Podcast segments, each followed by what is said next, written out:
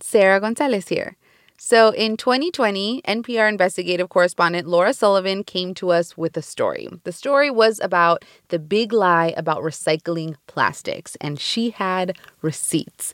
We made a show about it with Laura and PBS Frontline, and we're going to play that episode again today because it just won a big award, the Alfred I. DuPont Columbia University Award. So we're going to replay it today in part because we're proud and we want to celebrate, but also because this is a show that changed the way a lot of people, including a lot of us at Planet Money, think about the oil industry and recycling plastics. This is Planet Money from NPR. Back in the 1980s, here's how recycling worked you could recycle glass, paper, and metal. But recycling plastic wasn't really a thing yet. The cost of recycling plastic was really expensive, so nobody collected it. This is Coy Smith. He ran a recycling business out in San Diego. And even though it was too expensive, by the early 1990s, Coy decided he was going to let his customers recycle two types of plastic milk jugs and soda bottles. But then one day, his customers just out of nowhere started throwing in more than just milk jugs and soda bottles. They were throwing in peanut butter jars and strawberry containers and toothpaste tubes. And Coy Smith was like, "Wait, who who told them they could throw all this plastic in the bin?" He starts looking at all the plastic. He's flipping it over, and then he sees something that he's never seen on the plastic before. This little symbol. The symbol starts showing up on the containers all this plastic all of a sudden is stamped with a little triangle of arrows.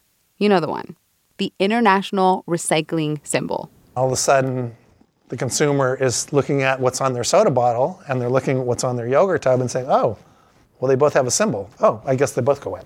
There were these little numbers inside the triangle plastic number one, plastic number four, number seven. No one really understood what they meant, but there was this recycling symbol on it, so people just threw everything in. And all over the country, recycling bins were suddenly full of plastic that recyclers couldn't sell. I would call my buddy Eric at EcoCycle in Boulder, Colorado, and say, Eric, are you having this problem? And he would say yes. And I call Mary at in St. Paul, Minnesota, and say, Mary, are you having that problem in St. Paul? And she said, absolutely we are. And Brooke from Solana Recyclers was saying, are you having this problem with this stuff? And I'm like, yes, I am. This new triangle of arrows with the little number inside, it wasn't some insidery code that was slapped on plastic containers without much thought. These numbers, the arrows, it was a decision, a very intentional decision. And this stamp made people believe something that wasn't true that all this plastic trash could be and would be turned into something else. Now, you may remember a Planet Money episode we did last year where we told you that only a tiny portion of plastics are being recycled. Basically, just the soda bottles and milk jugs. It's not that you can't physically recycle other plastics, it's just that it doesn't usually make sense economically. And heartbreakingly, it doesn't usually make sense environmentally either. This upset many of our listeners who wrote in and said, No planet money, this cannot be true. But it is. So if recycling plastic is not working now, and it didn't work 30 years ago when the numbers and arrows first popped up, did it ever work? And that, that led us to the biggest question of all. If this has all been a lie, where did it come from? Hello and welcome to Planet Money. I'm Sarah Gonzalez. And I'm Laura Sullivan. Laura is one of NPR's incredible investigative reporters. And today on the show, Laura set out with the support of PBS Frontline to find out who is responsible for this great plastic lie. And what I found was a paper trail, crinkled up documents that apparently did not get recycled, long forgotten in old boxes. And the trail leads, well, it leads to a guy named Larry. So, how did millions of Americans come to believe that most plastic would be recycled when that's not actually true? Laura Sullivan is going to take the story from here. Okay, it seemed like a good place to start was the plastic industry. They make the stuff. Did they know the truth about recycling plastic? I headed to one of the birthplaces of plastic. Plastic comes from oil, but really, a lot of it comes from the DuPont Chemical Company. And some of the plastic industry's old records are housed in the Hagley Library. It's this stone building on the grounds of the first DuPont family home in Delaware. This is a place that actually used to store sodium nitrate back when DuPont made gunpowder, not plastic. There's an archivist with a bow tie and a handlebar mustache named Lucas Clawson, and he looks like someone who would make good cocktails. Lucas wheeled out a cart of boxes. Thank you. You're welcome. Files that documented the discovery of a chemical marvel that changed the world. A product that looked like glass but didn't break. A product that could also look like lightweight fluff but keep things hot, called styrofoam. And an incredible new film that could preserve food for days, called saran wrap. There were a couple clues about recycling inside the boxes from the industry's most powerful lobby group at the time, the Society of the Plastics Industry.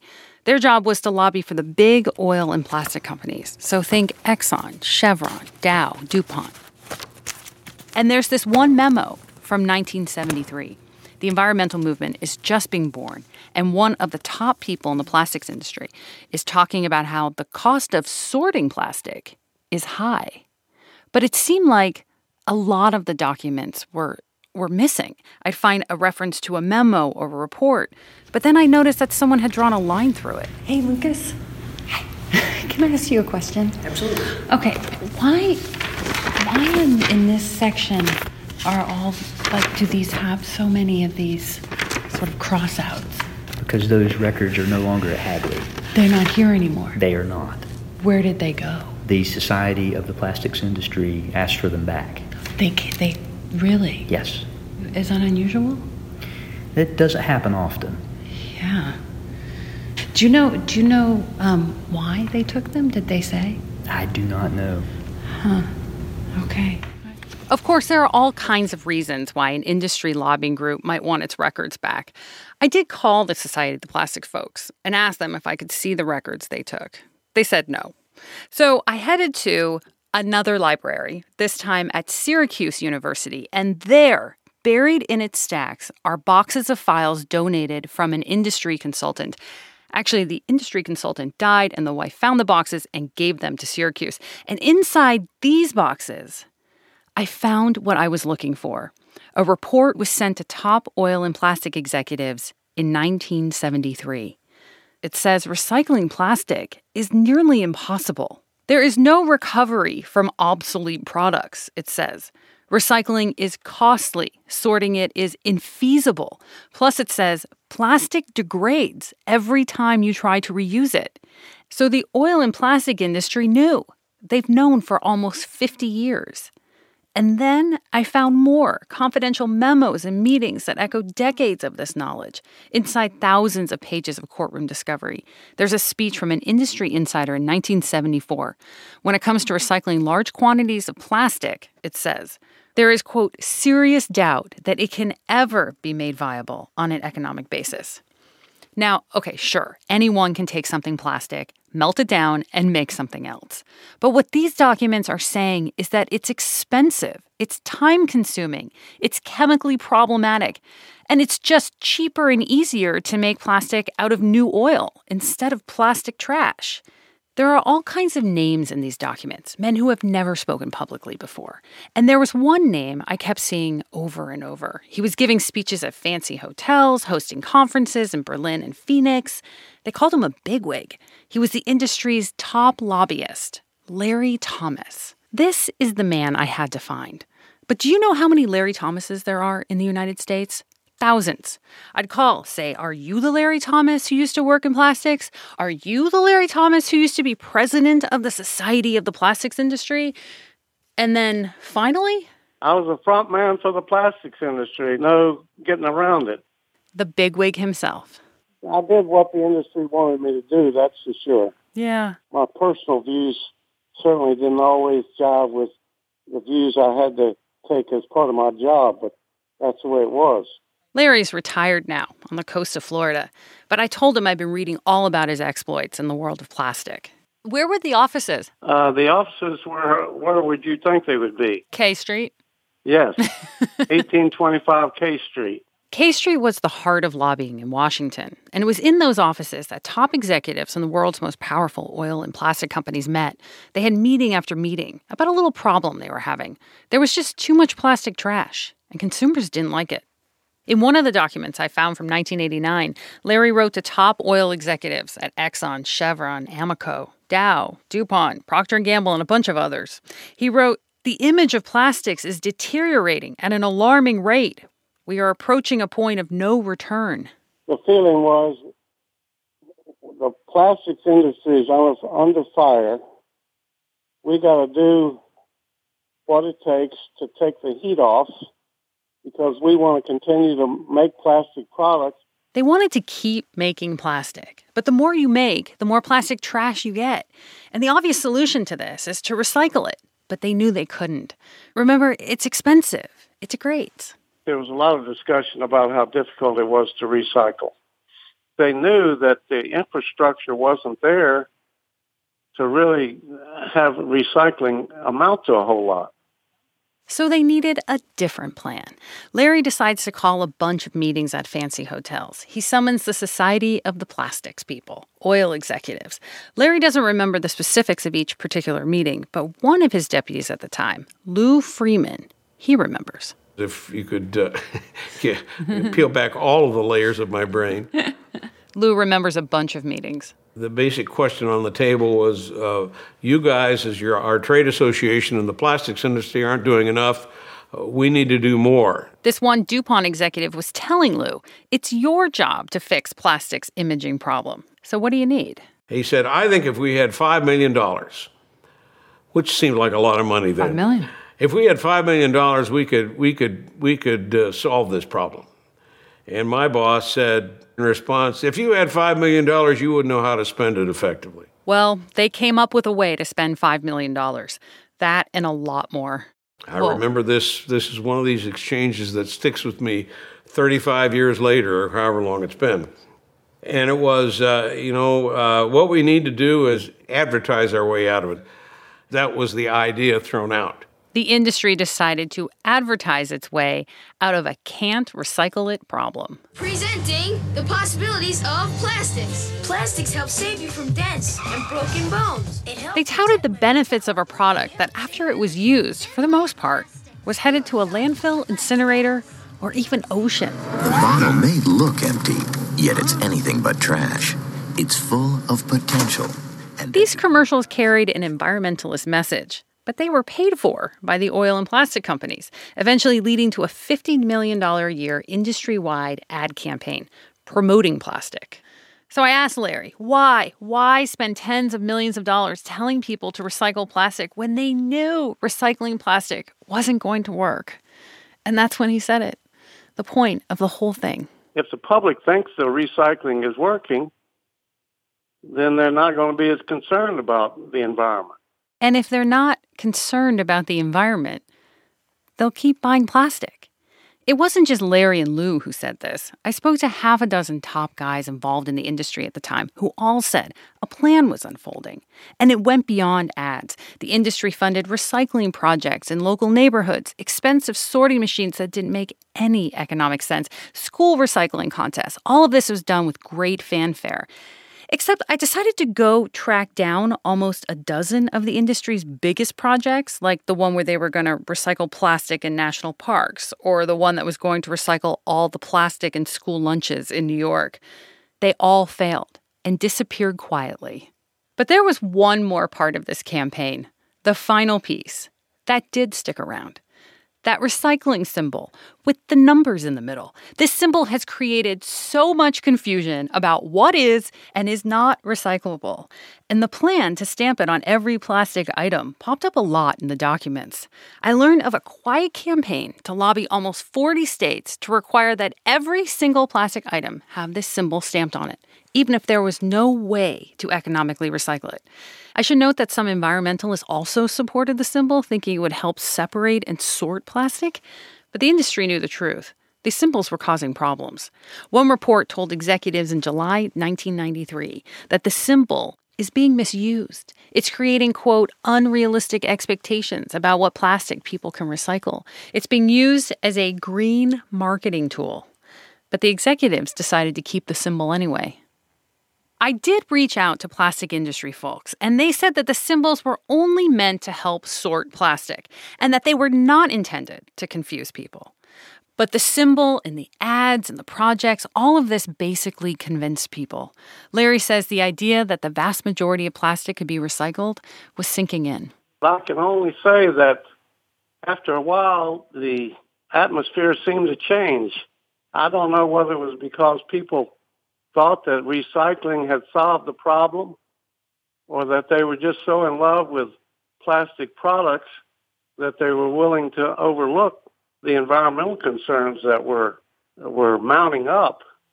It's been 30 years now since most of those plans have been put into place, and the public's feelings about plastic have started to shift again.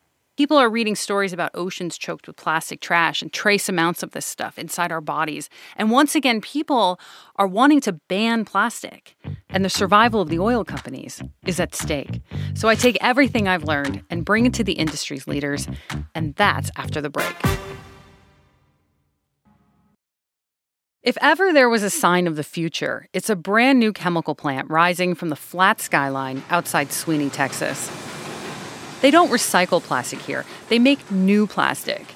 This one plant alone is Chevron Phillips' $6 billion bet on the future of plastic. Inside, the steel is still shiny and the concrete floors are free from stains. I walk past the rail cars and the overflow ponds to a pristine new warehouse to meet Jim Becker, Chevron Phillips Vice President of Sustainability, and he's feeling good. We see a very uh, bright future for, uh, for our products. We're very optimistic on uh, future growth. Plastic production is expected to triple by 2050. I told Jim, that's a lot of plastic trash. And Jim nods because his job is to solve the plastic trash problem. And he says they've got a plan. Jim says Chevron Phillips will recycle all the plastic they make by 2040 all the plastic they make. And as he says this, he's not flinching at all. He's looking me right in the eye. All of the plastic they make. Uh, well, I, I think we can. That's what we're working towards. That's what we're working toward. Jim seems earnest, and he tells me this story about vacationing with his wife and seeing all this plastic trash and being devastated by what they saw. But it's been 30 years now since the plastic industry told the public they can recycle the vast majority of plastic when they knew that that wasn't true. And in all that time, less than 10% of all the plastic made has ever been recycled. 10%.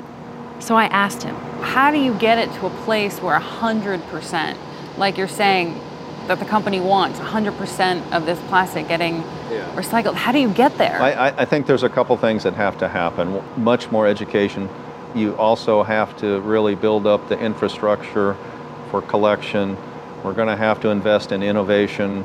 Regulation has some role to play here. Recycling, education, better collection. This can't be the new plan. This is the old plan. This is the plan from the 90s when Larry and Lou were there. And it wasn't even a real plan then. Is this the only plan that the industry has? I went to find the new frontman, the new Larry for the plastics industry. If you want to know what ExxonMobil and Shell and the rest of the plastics industry thinks about recycling, you've got to talk to Steve Russell. He was until recently the vice president for plastic for the American Chemistry Council, the oil industry's most powerful lobby and trade group right now. And he said, yes, that's the plan. I do understand the skepticism because it hasn't happened in the past. But I think the pressure the public commitments, and most importantly, the availability of technology is going to uh, give us a different outcome. But here's the problem plastic is now harder to sort than ever. Making new plastic out of oil is still cheaper than making it out of recycled plastic trash. And there's also vastly more plastic trash than there ever has been. What if the industry cannot deliver on this promise? This is a moment that we actually have to get serious and make it happen. I don't think um, failure is an option here. And you don't think this is just an industry coming up with a way to get out of a crisis? No. No, this is about all of us understanding that we each have a role to play.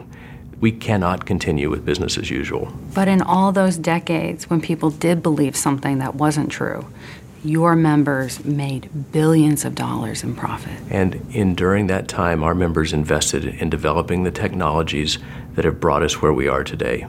We're going to be able to make all of our new plastic out of existing municipal solid waste and plastic. Steve says this isn't a new public relations plan. He says this time they will make recycling work. And they're spending hundreds of millions of dollars to do it.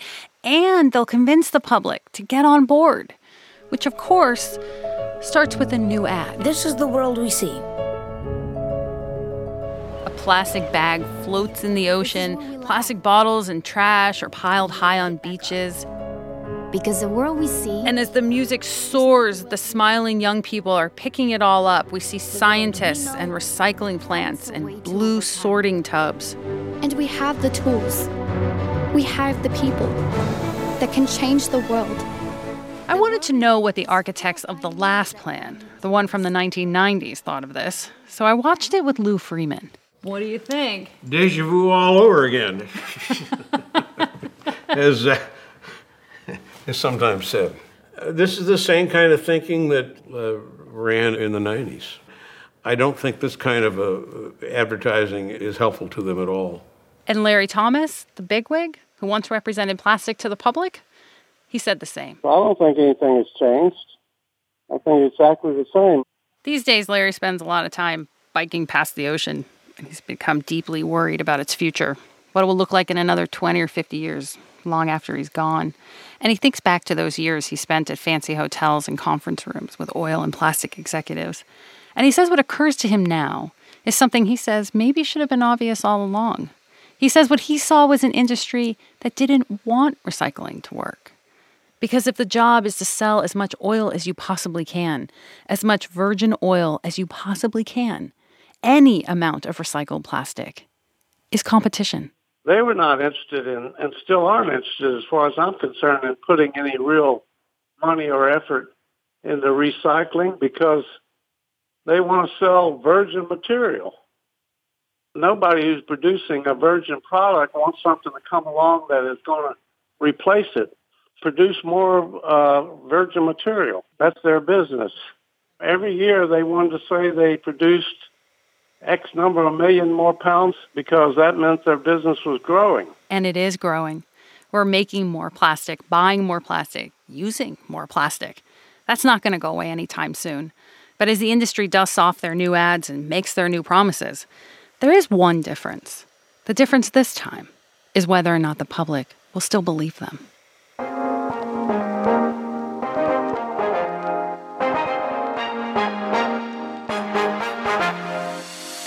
Find us on TikTok, Instagram, Twitter, Facebook. We are everywhere at Planet Money. Today's show was produced by Darian Woods and James Sneed. It was edited by Robert Smith and Sarah Gonzalez. Bryant Urstadt edits the show, and Alex Goldmark is our supervising producer. We also want to thank our partners, Rick Young and Emma Schwartz, and everyone else at PBS Frontline who helped investigate this story. I'm Sarah Gonzalez. I'm Laura Sullivan. This is NPR. Thanks for listening.